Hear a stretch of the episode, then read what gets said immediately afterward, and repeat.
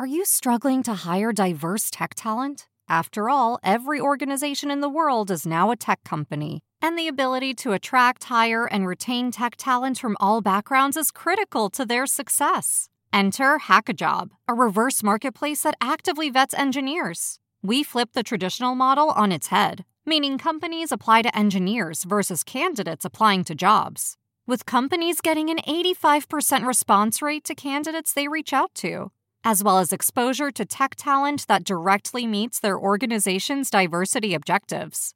Companies such as S&P Global, CarMax, and Sensor Tower are all using Hackajob. Why not join them? Go to hackajob.com/cheese to get your free 30-day trial today. Go to hackajob.com/cheese to get your free 30-day trial today. Hide your kids. Lock the doors. You're listening to HR's most dangerous podcast. Chad Sowash and Joel Cheeseman are here to punch the recruiting industry right where it hurts. Complete with breaking news, brash opinion, and loads of snark. Buckle up, boys and girls. It's time for the Chad and Cheese podcast. Oh, yeah.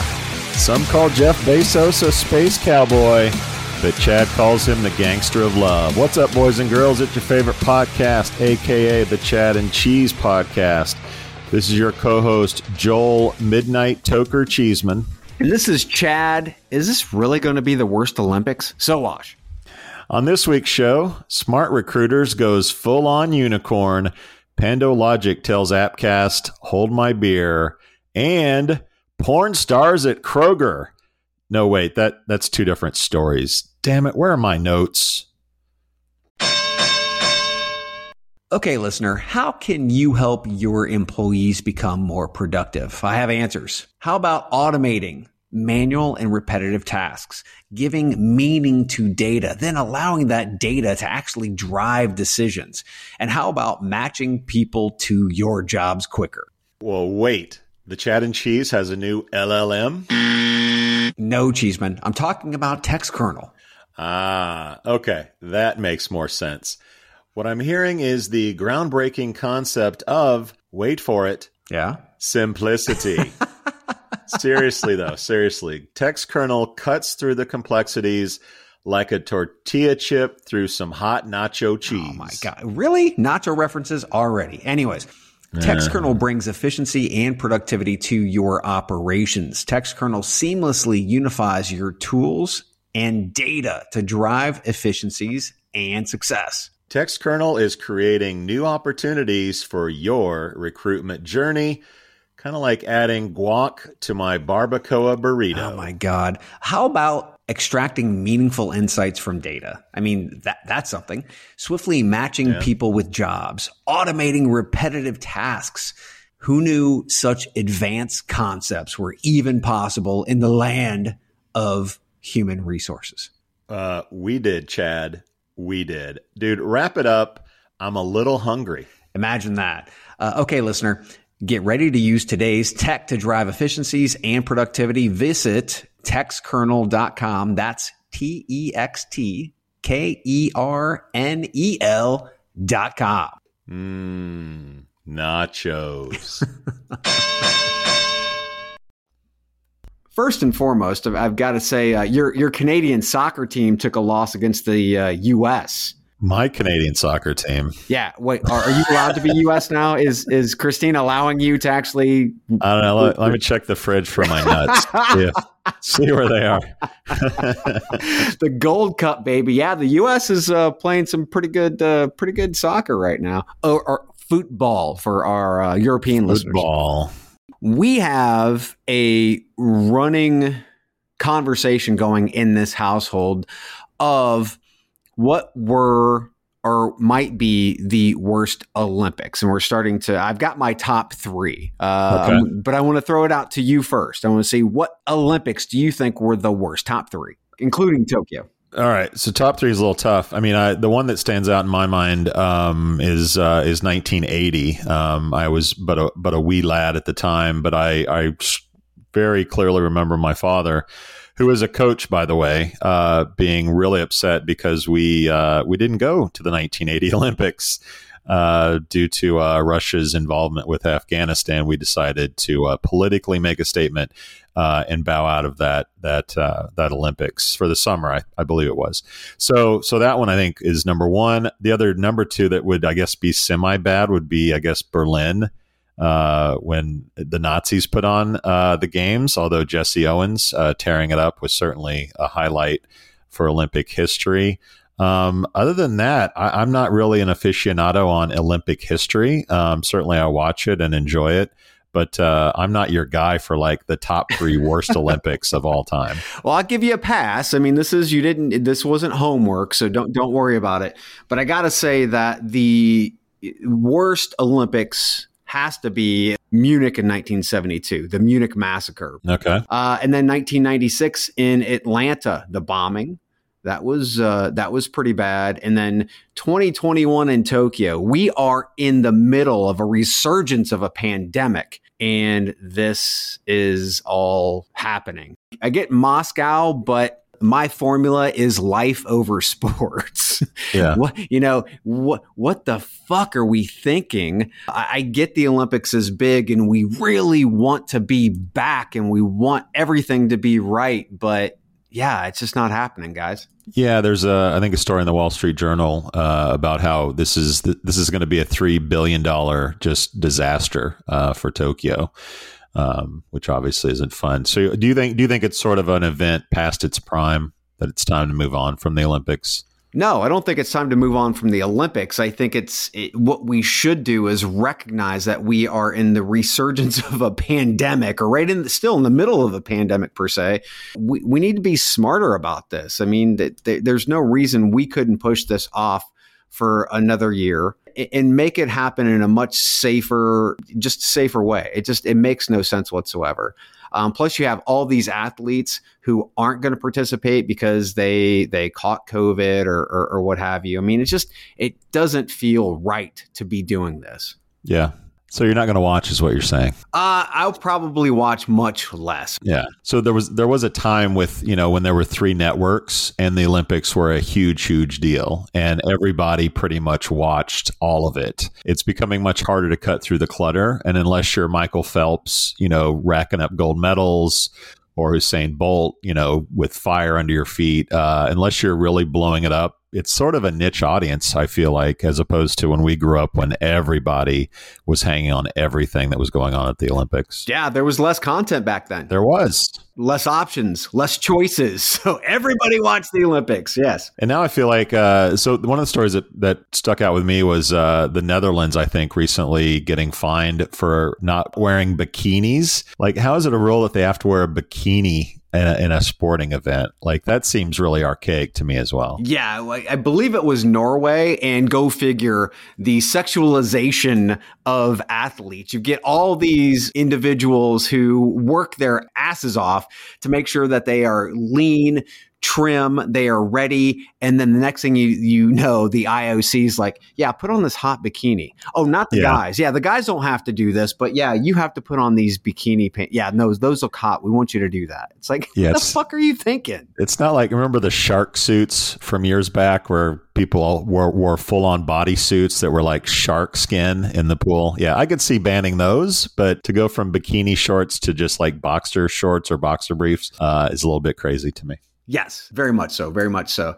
Big shout out as you you uh, threw Bezos into the into the intro. Big shout out to Steve Rothberg for posting on social media that Jeff Bezos isn't Jewish, but his rocket surely is. yes, we see what you did there. I'm gonna do a little flip on the uh, billionaires in space a little bit. Okay. Last last week I got sort of hard, I got sort of negative on the whole billionaires in space, but you know what? I I don't necessarily want to be you know the uh, the, the the European in the 15th century saying like why the hell are you going out in that boat like you're gonna die you're not gonna see anything it's gonna be disaster like I don't want to be a negative totally negative about this maybe traveling into space will will lead to really really good things. So I want to pull back my negativity on uh, billionaires going into space at least for this week. Well, I'm going to double down. there's no reason. Again, th- what they're doing is they're creating this new amusement park. Right. That's mm-hmm. really it's an amusement park ride that costs a shit ton of cash that just you know millionaires and billionaires are going to be able to uh, to enjoy. Those monies obviously uh, could be going toward things that we need to fix here. And yeah. I mean, if if Jeff Bezos and Amazon was not to mention Blue Origin actually didn't get federal government assistance. I mean, mm-hmm. actually, he received welfare from the federal government. Jeff Bezos. There's so many layers of irony here and yeah. hypocrisy. I just can't. I can't get on board with it. I just can't do it. Yeah, yeah, well, I guess I guess time will tell, and unfortunately, we'll probably be gone uh, by the time we figure out whether it was worth it or not. To to be able to come down off this high, this Bezos high, I want to give a shout out to McCormick. You know the the spice company. Sure. They posted a director of taco relations job, and this is genius. As mm-hmm. the director of taco relations, you will be McCormick's resident consulting taco expert. You will be our official eyes and ears for all things taco. You'll have the opportunity to work with the McCormick Kitchens team to develop innovative and delish taco recipes, travel across the country in search of the latest taco trends, mm-hmm. dialogue with other like minded taco connoisseurs across social media. Any word on what automated tool they're using to handle the flood of responses to this job posting? Because they're going to need one. Uh, you, what they should have used was TikTok, and here's why. you have to submit a creative video showcasing your personality and passion for tacos and why you should be the very first ever director of taco relations. Nice. They, they should have used TikTok and TikTok resumes. Um, this is a part time, limited term engagement lasting uh-huh. up to four months. You're going to be an independent contractor.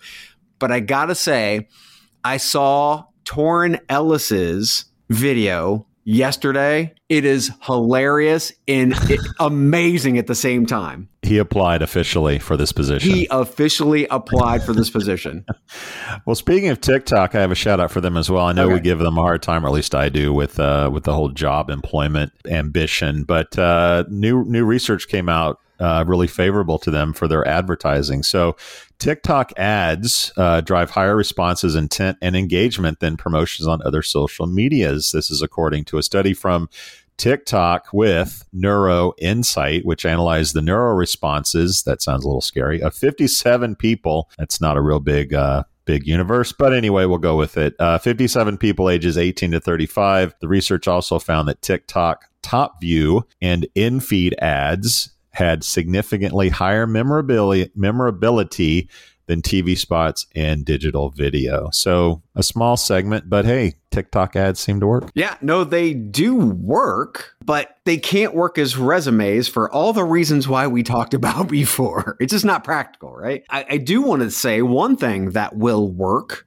I believe mm-hmm. uh, a LinkedIn poll that just closed uh, today had over 3,200 respondents okay. supporting a four day work week at 73%. And this was your poll or someone else's? This is somebody else's poll that I participated in, but I thought it was oh, a great okay. poll. And I thought, you know, we're talking about, we just talked about the four day work week in Iceland, uh, mm-hmm. where they're looking to institute a four day work week. Microsoft had awesome gains when they did their pilot in Japan.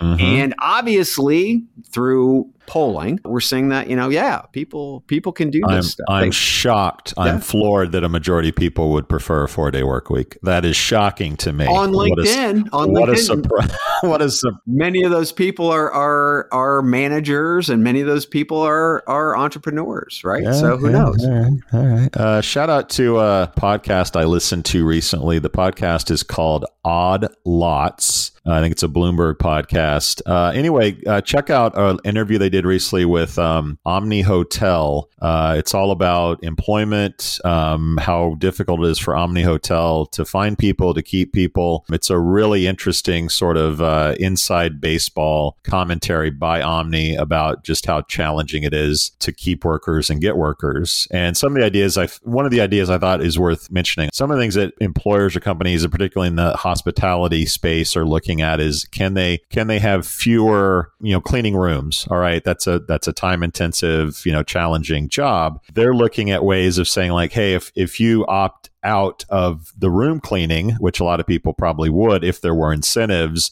would you opt out of house or housekeeping if you got two free drink tickets or if you got 50% off your dinner at the bar or whatever? So companies are looking at unique ways to sort of fix uh, some of the, the challenges with employment, and it's a really good, uh, really good listen. So again, that's Odd Lots, uh, and it's uh, interview with Omni Hotel. It's very nice. I'm going to jump into birthdays. Are you ready for birthdays? Sure. Happy birthday to David Steven Seagal Bernstein over at uh, JobSync, and also thanks to his boss Alex for sharing that uh, David is turning 30 for the mm-hmm. 20th time. So uh, Appreciate it. Happy birthday. And there's nobody who rocks a ponytail in our industry. You you know his birthday cake was under siege. Get it? Get it? See what I did there? Oh, there's no male who rocks a ponytail like David does. So happy birthday, David. A couple of the birthdays uh, that I'll, I'll note. Uh, our buddy George LaRocque out with your cock out. LaRocque yes. celebrates a birthday. Uh, Sir Richard Collins, formerly of Click IQ and now at Indeed, celebrates a birthday. Roy Maurer, our buddy from SHRM, yeah, celebrating a birthday. And Brian Cheney, uh, one of our fans over in, at Indeed uh, for sure, celebrates a birthday this week as well. Happy birthday. Happy birthday. And by the way, if, if it's not your birthday, but you still want goodies coming to you in the mail, you got to go to chadcheese.com slash free. We just had a beer tasting with Barb Francillo out in uh, out in Arizona. Yep. Very nice woman. She's got very good fashion sense. She was wearing a Chad and Cheese t-shirt, which you can also get at chadcheese.com. T-shirt sponsored by Emissary, beer drop sponsored by Adzuna, and of course whiskey sponsored by our buddies at Sovren. Topic! All right, this uh, one's well, no, hot. no, no, stop, stop, oh, stop. Sorry, I have sorry. breaking news. I have breaking news. CareerBuilder names Sue Arthur as CEO of CareerBuilder. Go figure. So Irina got the boot, kids. Did this just come across your desk? It I don't just. even. I just, all right, this is hot news for me too. Yeah, this came. This actually just dropped uh, a little bit earlier this morning, and wow. it looks like yes, new CEO Susan Arthur. We're gonna have to dig into Susan. Susan, we wish you good luck in trying to steer this dumpster fire we know as CareerBuilder. Remember, I said when they got acquired that they'd be thrown into Yahoo and AOL and all those news properties. This uh-huh. is part of that move. I'm telling you, this is part of the rebirth of CareerBuilder. Just maybe, just maybe. Irina getting canned is only more shocking than four week work weeks getting a majority of people uh, favoring. I think. Even more news earlier this morning Pando was acquired by Veritone. Yes. Now, this one I know about. Okay. The first one he dropped on me, and I might have to research that name. Research that name while I'm talking I'm and see if we I'm know it. Would find anything about Sue. I'm on Okay. So this one's hot off the presses, too. What a busy day we have, kids. Okay. Veritone buys PandoLogic for 150 million in a cash and stock deal.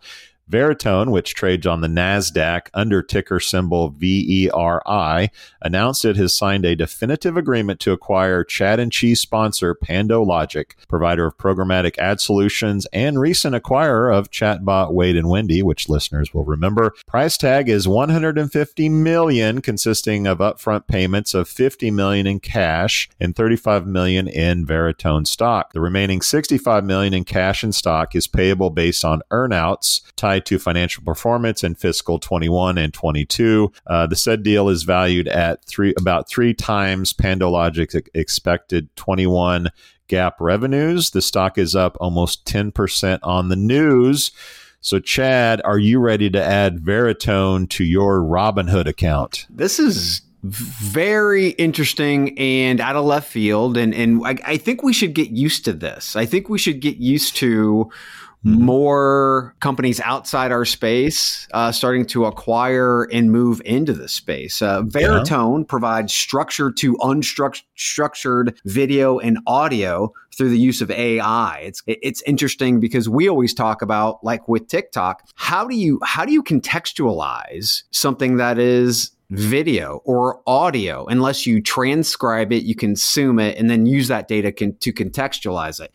It seems as if Veritone is doing that. And with all of the video and audio that we have available to us, let's just say YouTube alone, to be able to, to consume and structure that data to make sense of it is, is pretty fucking powerful. But I think we should start looking for more outsiders becoming insiders. Uh, core platforms need to start taking a look at this space right now because they need to buy or face new competitions from outsiders looking to to disrupt this space. I'm big on it. I think it's it's it's pretty cool. I think Veritone's been around since 2017 or or, or something like that. They're they're yeah. a fairly young company. Yeah, yeah. It's much easier for us to comment when you know Stepstone buys Appcast than it is Veritone buying PandoLogic. In fact, probably most most of what I know about Veritone is what you just read to me uh, in this in this podcast. now, so what so what I did research is that uh, Veritone is a bit of uh, apparently a, a poor man's Palantir, which is has had a pretty big year year after going uh, public, I think late last year. Veritone has a market cap at a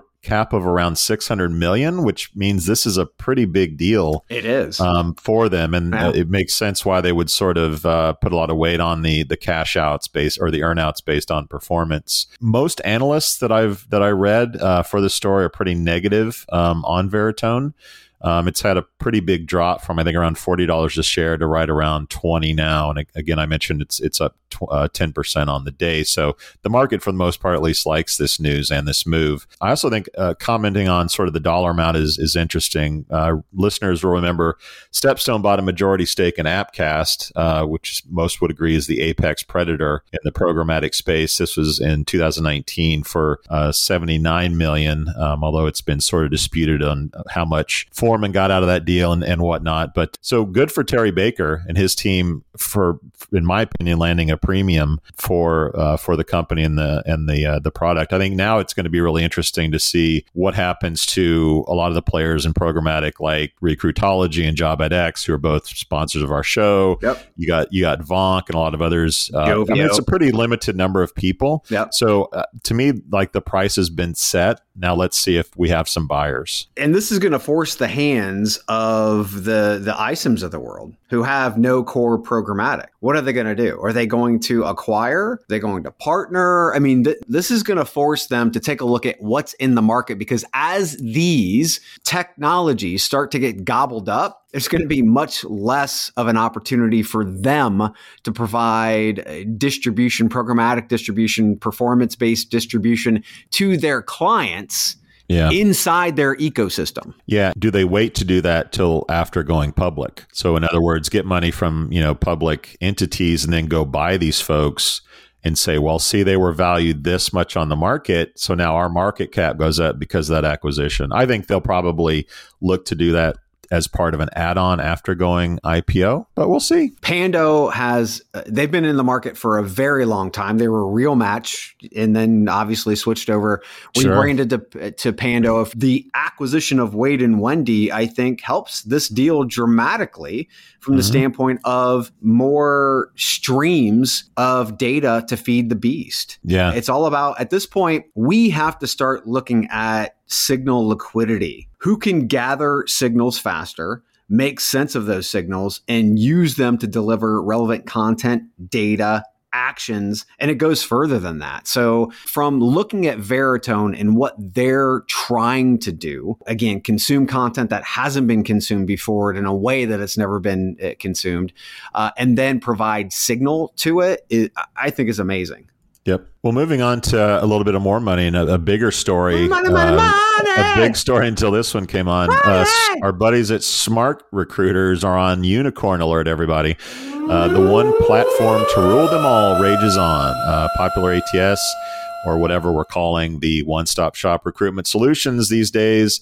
SmartRecruiters announced new funding this week, raising 110 million in Series E at a 1.5 billion dollar valuation led by Silver Lake Waterman. Total funding is 205 million according to the company. Founder and CEO and friend of the show, Jerome Ternynck, told TechCrunch, quote, recruiting is coming out of the administrative function and into value add and sales and marketing, end quote. In the last 12 months, the company added 200 plus enterprise customers, grew revenue 50%, and experienced 70% bookings growth. Can you say IPO? Chad, your take. Question is, who do they buy with this? Right? You know, we they they they bought JobPal not too long ago. Uh, what do they what do they buy to add into the ecosystem? What do they do? Programmatic, perhaps. Programmatic. Don't know, but that's the question because as you start to round out uh, and become incredibly integration focused with partners, but also know that there are huge markets, much like uh, programmatic advertising.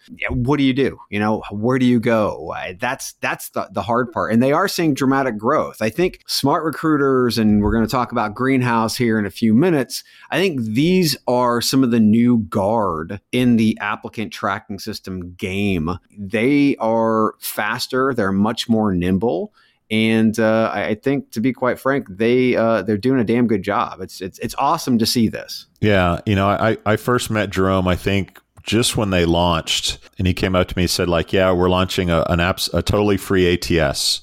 And I said, well, good luck with that one.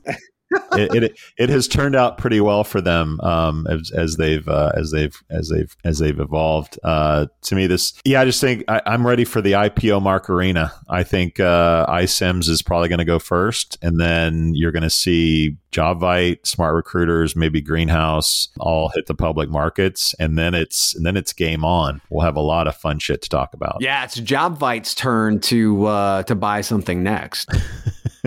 and we'll be watching and reporting on it. Let's take a quick break. That was a lot to uh, digest for our listeners. Human resources is supposed to be about humans. I mean, it's right there in the name. But when your hiring team is more like an assembly line, glued to their computers, manually posting heaps of jobs everywhere they can think of, that human part feels nowhere to be found. This is a new era Pando IQ takes the mind numbing copy pasting and nerve wracking guesswork out of the job posting process. When you plan a hiring campaign with Pando IQ, you tell us who you need. Then, before you ever spend a cent, we predict what it will cost to find them. Pando IQ chooses the ideal recruiting sites from thousands of options, targeting the ones your next great hire frequently visits, then fires off your ads at precisely calculated times, surfacing the most relevant applicants for you to pick from. Now you're free to get to know the best talent build great teams, and take care of your humans. Pando IQ will do the rest, so you can get back to doing what the computers can't. For more information on Pando IQ, go to pandologic.com. That's pandologic.com.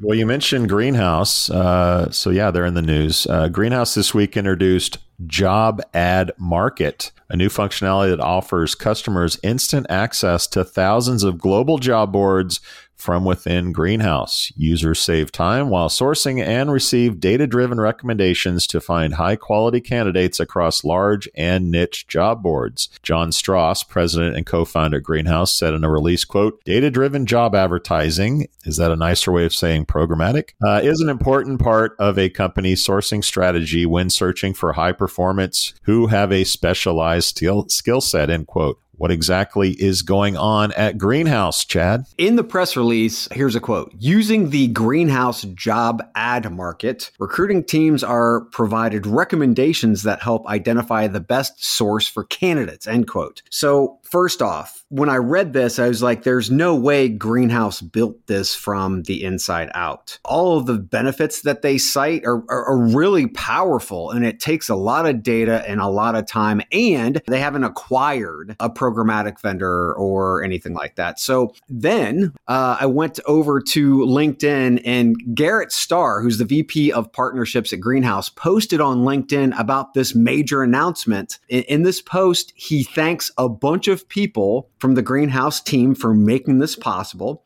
And the last two names in that post, one of them was a founder and the other director of partnerships at Vonq. so this is obviously a white labeled Vonq solution. You and I months ago talked about Vonq in in one of their press releases saying that they want to use some of the capital that they received to come across the pond. Guess what, kids? They snuck mm-hmm. up on you. Here they are. Yep. Yep. So yeah, to me, this is a little bit like a Spotify versus Apple Music uh, for HR. Spotify may be a superior music service, just like uh, Appcast or Pando or others might be uh, superior in terms of programmatic. But you know what? Apple Music isn't that bad, and the functionality kind of works better than better with my iPhone. And Siri knows my favorite playlist, so I'll go with that one. So for for users, that don't know the brands that are in the marketplace, it's going to be really easy and native to them to post a job or do things within Greenhouse and go, oh, Greenhouse has another feature. Like, yeah, I'm going to do that. I'll check that box. And they can funnel all of those users into their product, which they already know is is a in demand product based on the marketplace and what people want. Right.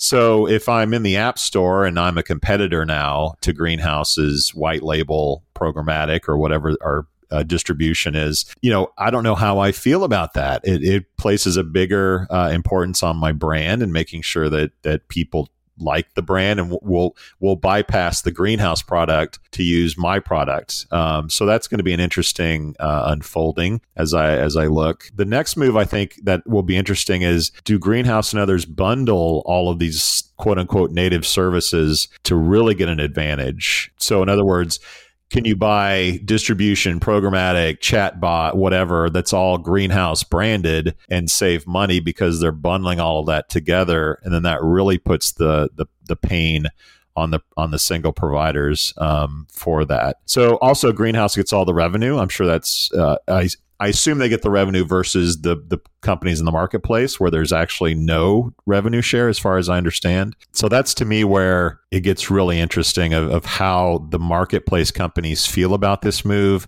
Do they are they really able to funnel a big amount of, of customers into their native solution, and do they bundle these services? To really put pressure on on vendors. Our listeners need to understand first that this is a and this is a big data point that hiring companies will spend more on recruitment marketing in a year than they do on actual tech like an applicant tracking system or a CRM. So that's point number one. Point number two, for the most part, the ATS and the CRM are not getting any cut on that big revenue stream, right? This could prospectively be a cut on that revenue stream. So Greenhouse isn't getting the money, right? It's going through a white label, although they're getting a slice of it. This makes it much easier as we talk about Pando getting sucked out of the market. It makes it much easier for the iCIMS of the world, for the SmartRecruiters, for the Jobvites to actually take a look at, at, at a white labeled solution like this and say, okay, first and foremost, I don't want to work with all those fucking publishers. That is a nightmare. The maintenance on just keeping all those job boards, job sites, performance, all that shit is is a nightmare. I wouldn't want to fuck with that at all. So why not partner, outsource, white label, all of that and still get a piece of the revenue? I think overall Vonq becomes the rails in this scenario the distribution operating system for the applicant tracking systems and the CRMs in the market. And if they if they put a few more of these together, you can't you can't buy them out. They are already too fucking big because they're tapped into the market. Yeah, you're going to see a lot of vendors now rethink their business models to try and get into the ATSs as a white label solution so that they can be viewed as a native solution and, and nail down probably uh, exclusives, probably nail down long term contracts, probably nail down uh, some. I think significant rev share has got to be part of of some of these deals or most of these deals. So you're going to see a lot of vendors go to the the you know the conference room and talk about how do we you know what's our move here? Uh, do we try to white label or do we keep you know keep the brand first and and for uh, front and center? That'll be an interesting conversation that a lot of vendors are going to have in the next six months. Think of the amount of transactions that happen through one applicant tracking systems for recs that are opening on a daily basis. And every single one of those recs, let's say uh, they post automatically through as a process methodology through Vonq at a dollar a piece. How much do you think that's going to be per day? It'll buy a lot of beer, Chad. Exactly. Exactly. so I do want to do a little historical kind of like throwback and reminisce that eQuest in Taleo at one time, they did one of these things and it made John Malone rich, or let's say more rich. Okay. Uh, he did an exclusive right out of the gate with Taleo, which was the biggest applicant tracking system at the time. And he was the embedded distribution engine, not performance driven, obviously, just dumb distribution, but distribution engine for Taleo it was one of the smartest plays I've seen in the industry, period. This, if this can be pulled off in multiple applicant tracking systems without exclusives, that, that's that's so much bigger. Yeah, it's going to be fun to watch the land grab here. I love it. Let's let's get on to another land grab. Oh, uh, Kroger and Walmart are in the news. Kroger, your favorite. Uh, yes. So we'll start with Walmart and, and, let you get fired up as we talk here. Uh, so.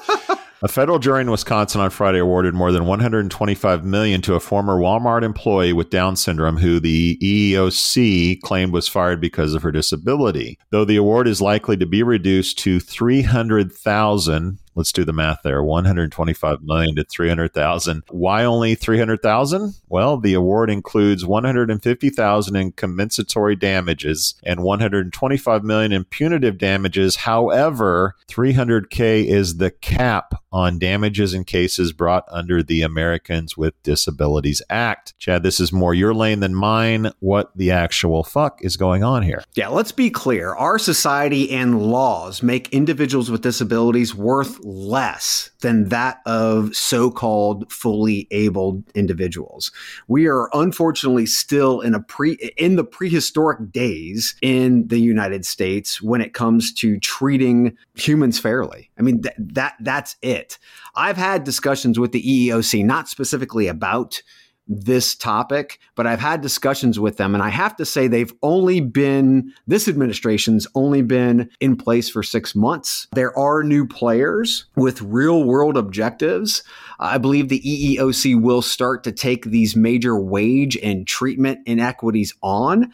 The question is, how fast will we see change? Again, $125 million awarded to, and, and it took six years for her to get here. $125 million and they say, Oh, I'm sorry.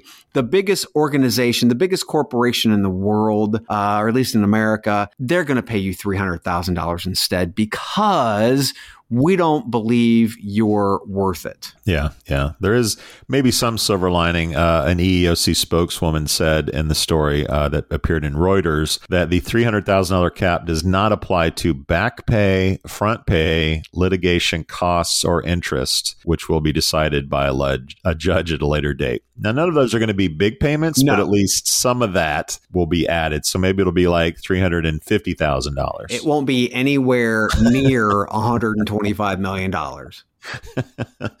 well, you know who has $125 million and oh. most of it going to shareholders? Kroger's in the news, Chad. What the hell's going on with them this week? So remember Kroger closed stores in locations where they were being forced to pay a $4 per hour hero pay for essential workers, by the way. I do. Uh, Kroger said those locations were failing, by the way. That's why they closed those locations. This, the, the Kroger CEO, McMullen, got a $6.4 million raise, more than 45% in 2020, which was over $20 million. A Brookings Institute report showed the first half of 2020 that Kroger's profits were up 90%, 90%. So this isn't a we don't have the money or we work on slim margins bullshit excuse. They're making major bank. Now, using those profits instead of instituting a $4 an hour hero pay for their essential workers, the people who actually do the jobs and look the community in the eye. Instead of doing that, Kroger is planning a billion dollar stock buyback. So the Brookings Institute report also says, quote, we find that while top retailers profits have soared during the pandemic, pay for their frontline workers in most cases have not. This is not capitalism. This is neoliberalism. Yeah. This is more driving plutocrats than it is anything else. You know, I, what surprised me from the story, and I, I didn't realize this, that uh, buybacks were illegal um, Yes. basically from 1930 ish to basically Ronald Reagan uh, in the 80s, who killed it. As you said, by sort of the trickle down economics uh, policy that ruled the day back then. And it, so make make no mistake, I mean, politicians as well are getting rich from public companies. And Oh, that's yes. a whole other podcast where Yes. politicians can actively buy stocks instead of like, oh, I don't know, put it in a blind trust where they don't know what they're buying. So to me, like, unless there's a, a huge grassroots movement that takes hold, nothing is going to change here. The rich are going to get richer. So, one of my favorite podcasts, billionaire and Pitchfork Economics podcast host Nick Hanauer said, quote, whenever a corporation whines about paying raises, just Google the name of the company and stock buybacks, and you'll see where all the profits are actually going. It's going into the hands of the rich as opposed to the people that are actually doing the work. It's it's not that hard to understand. And when we talk about individuals who say, well, that person's a CEO of an organization, they deserve it. Inequity at its best when we say something like that. The people who are doing the work on the ground deserve to have living wages and to be able to continue to bolster. And I want to throw your, your favorite place under the bus here. But when Chipotle says they're raising their prices because of raising wages. And then their CEO takes a $38 million salary.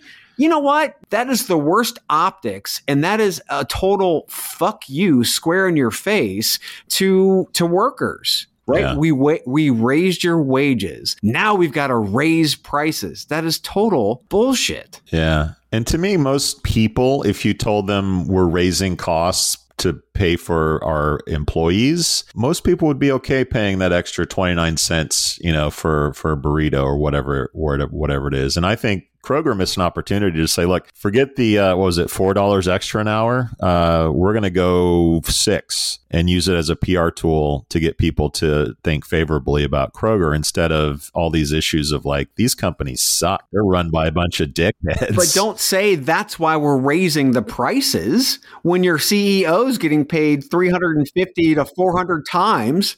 don't turn around and, and line the pockets of yeah anyway well speaking of lining pockets uh, i'm going to check my robinhood count and we'll be right back about with a story about porn Are you struggling to attract the talent you need today? Do you lack visibility into where your recruitment ad dollars are really going? There's a better way. Acquire ROI is a programmatic job advertising platform built to optimize your budget and supercharge hiring. Acquire ROI automatically manages and measures recruitment ads across job boards so you can allocate your budget based on insights, not hunches. Get to quality candidates faster and cost effectively scale hiring across roles, all while gaining complete visibility and control over your recruitment marketing investments. Say goodbye to manual guesswork, inconsistent performance, and wasted spending. And hello to optimized automated campaigns that produce qualified applicants. At Acquire ROI, we make job advertising easy. Visit us at acquireroi.com and start transforming your talent acquisition today. all right chad you you- you're a, you're a brandy love fan right Oh, she's like Hall of Famer. is is there a porn hall of fame I no there know. should be I- if there's yeah, not there should probably. be if there's not and you and i could probably name at least half of the uh, the people that had need Anybody who's been a 12 year old boy should be able to do that. Yeah. Anyway, Brandy Love, if you don't know, just Google it, I guess. Uh, a porn star who identifies as a strong conservative was initially welcomed as a VIP. She had bought a ticket uh, at a Florida event by right wing by the right wing group Turning Point USA. So the, the group the group sort of focuses on on teens and young folks, which is kind of will be important here in a second. And so Love initially showed up at the Tampa Convention Center on the weekend, posting an enthusiastic photo of herself on Twitter with the caption, quote, It's good to be around so many young conservatives gives me some hope, end quote. Uh, the conference claimed they were protecting the children at the event, which were mostly teens, uh, while Love claimed she was there. She was there as a private citizen and not a porn star. I can say that after a little bit of homework, the po- the photos she did post were not very, uh, you know, pornographic. She was, I think, in a sundress or something. So conservatives criticize cancel culture, but are they failing to walk the walk by canceling Brandy Love? First and foremost, optics. This was a, a, a youth group. Is that is that what I'm hearing? Yes, teens and, and young college students, I think. Optics, not good. Not good. Beyond the optics, hormones, not good. Not good most of the boys in there probably know who you are. Which totally goes against what the organization is, which is a Christian conservative group. So you, you have you have all these opposing forces, right? You have these these teen Christian conservatives who should not know who Brandy Love is. So it, it looks bad for the organization when they do recognize her. And then you have a porn star, which, by the way, is a legal occupation uh, in the United States. Oh, not yeah. A, a, strong conservative, which she has she has exemplified for her whole life, as far as I know. She comes in a conservative dress you know, she's not there in a bikini trying to get guys to to photograph with her. She's not taking selfies with anybody at the at the conference. And then you also have this element of of speakers at the show, and this was part of the news story as well, is talking about how bad cancel culture is and how uh, conservatives are independent and rugged individuals and yada yada yada and criticizing cancel culture and wokeness, and then at the same time kicking out Brandy Love because she's a porn star. So there's so many perfect storm. None of this stuff should fit. And the conference made the decision to kick her out. Was it right or wrong? I guess it depends on what side you're on. What would Jesus do? we out. Thank you for listening to what's it called? A podcast. The Chad the cheese. Brilliant. They talk about recruiting. They talk about technology. But most of all, they talk about nothing. Just a lot of shout outs of people you don't even know. And yet you're listening. It's incredible.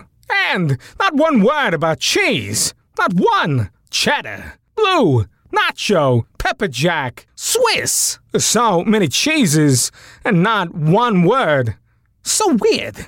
Anywho, be sure to subscribe today on iTunes, Spotify, Google Play, or wherever you listen to your podcasts. That way you won't miss an episode. And while you're at it, visit www.chadcheese.com. Just don't expect to find any recipes for grilled cheese.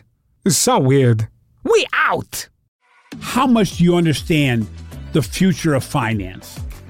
I'm Jim Marous, a top 10 banking influencer and host of the podcast Banking Transformed, where we dive deeply into the rapidly evolving world of banking and financial technology. Join me as I interview industry experts, thought leaders, and innovators as they unravel the latest banking trends, disruptions, and game changing technologies reshaping the world of finance. Redefine your understanding of the banking ecosystem. Subscribe now to Banking Transformed, available wherever you get your podcast and now available on YouTube.